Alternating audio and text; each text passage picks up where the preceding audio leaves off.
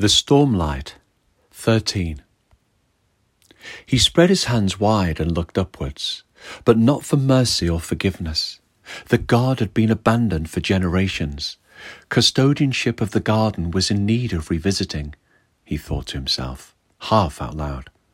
But not too late to adapt and change, perhaps educate, plan, and care for those who come after us.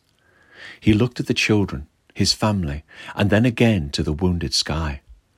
For the sky had grown dark, over a half of blue had slipped under a rising rage of purple clouds, and a demonic ragged curtain of storm tails, chasms, and mountains of sky that writhed and bellowed in rages of thunder and barrages of lightning that flashed in images of shadows onto a darker black.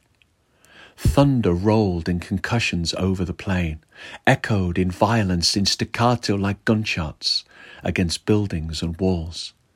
And still he held their attention.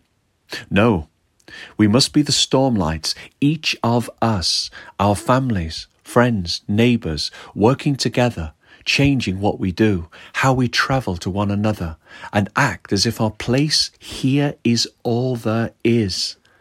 And yet thinking, my friends, thinking of the fragility of all who are like us, in places like and unlike our own, we must create a chain of stormlights across this sacred earth. There were nods and whispers of approval, but another great crack of sky split the grey steel of darkness above them. At the same time, everyone crouched down, lifted hands upon heads, or fell flat, supine upon the shattered earth.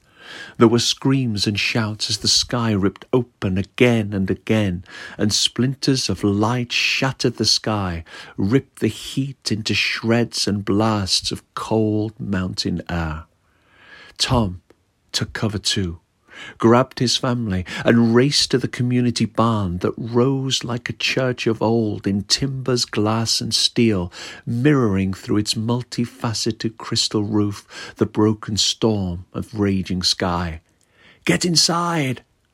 He screamed to the flattened and trembling crowd about him hollowed above the rising wind, the whine and sting of falling ice balls that fell in stones and forgotten hope from the blitzkrieg of sky.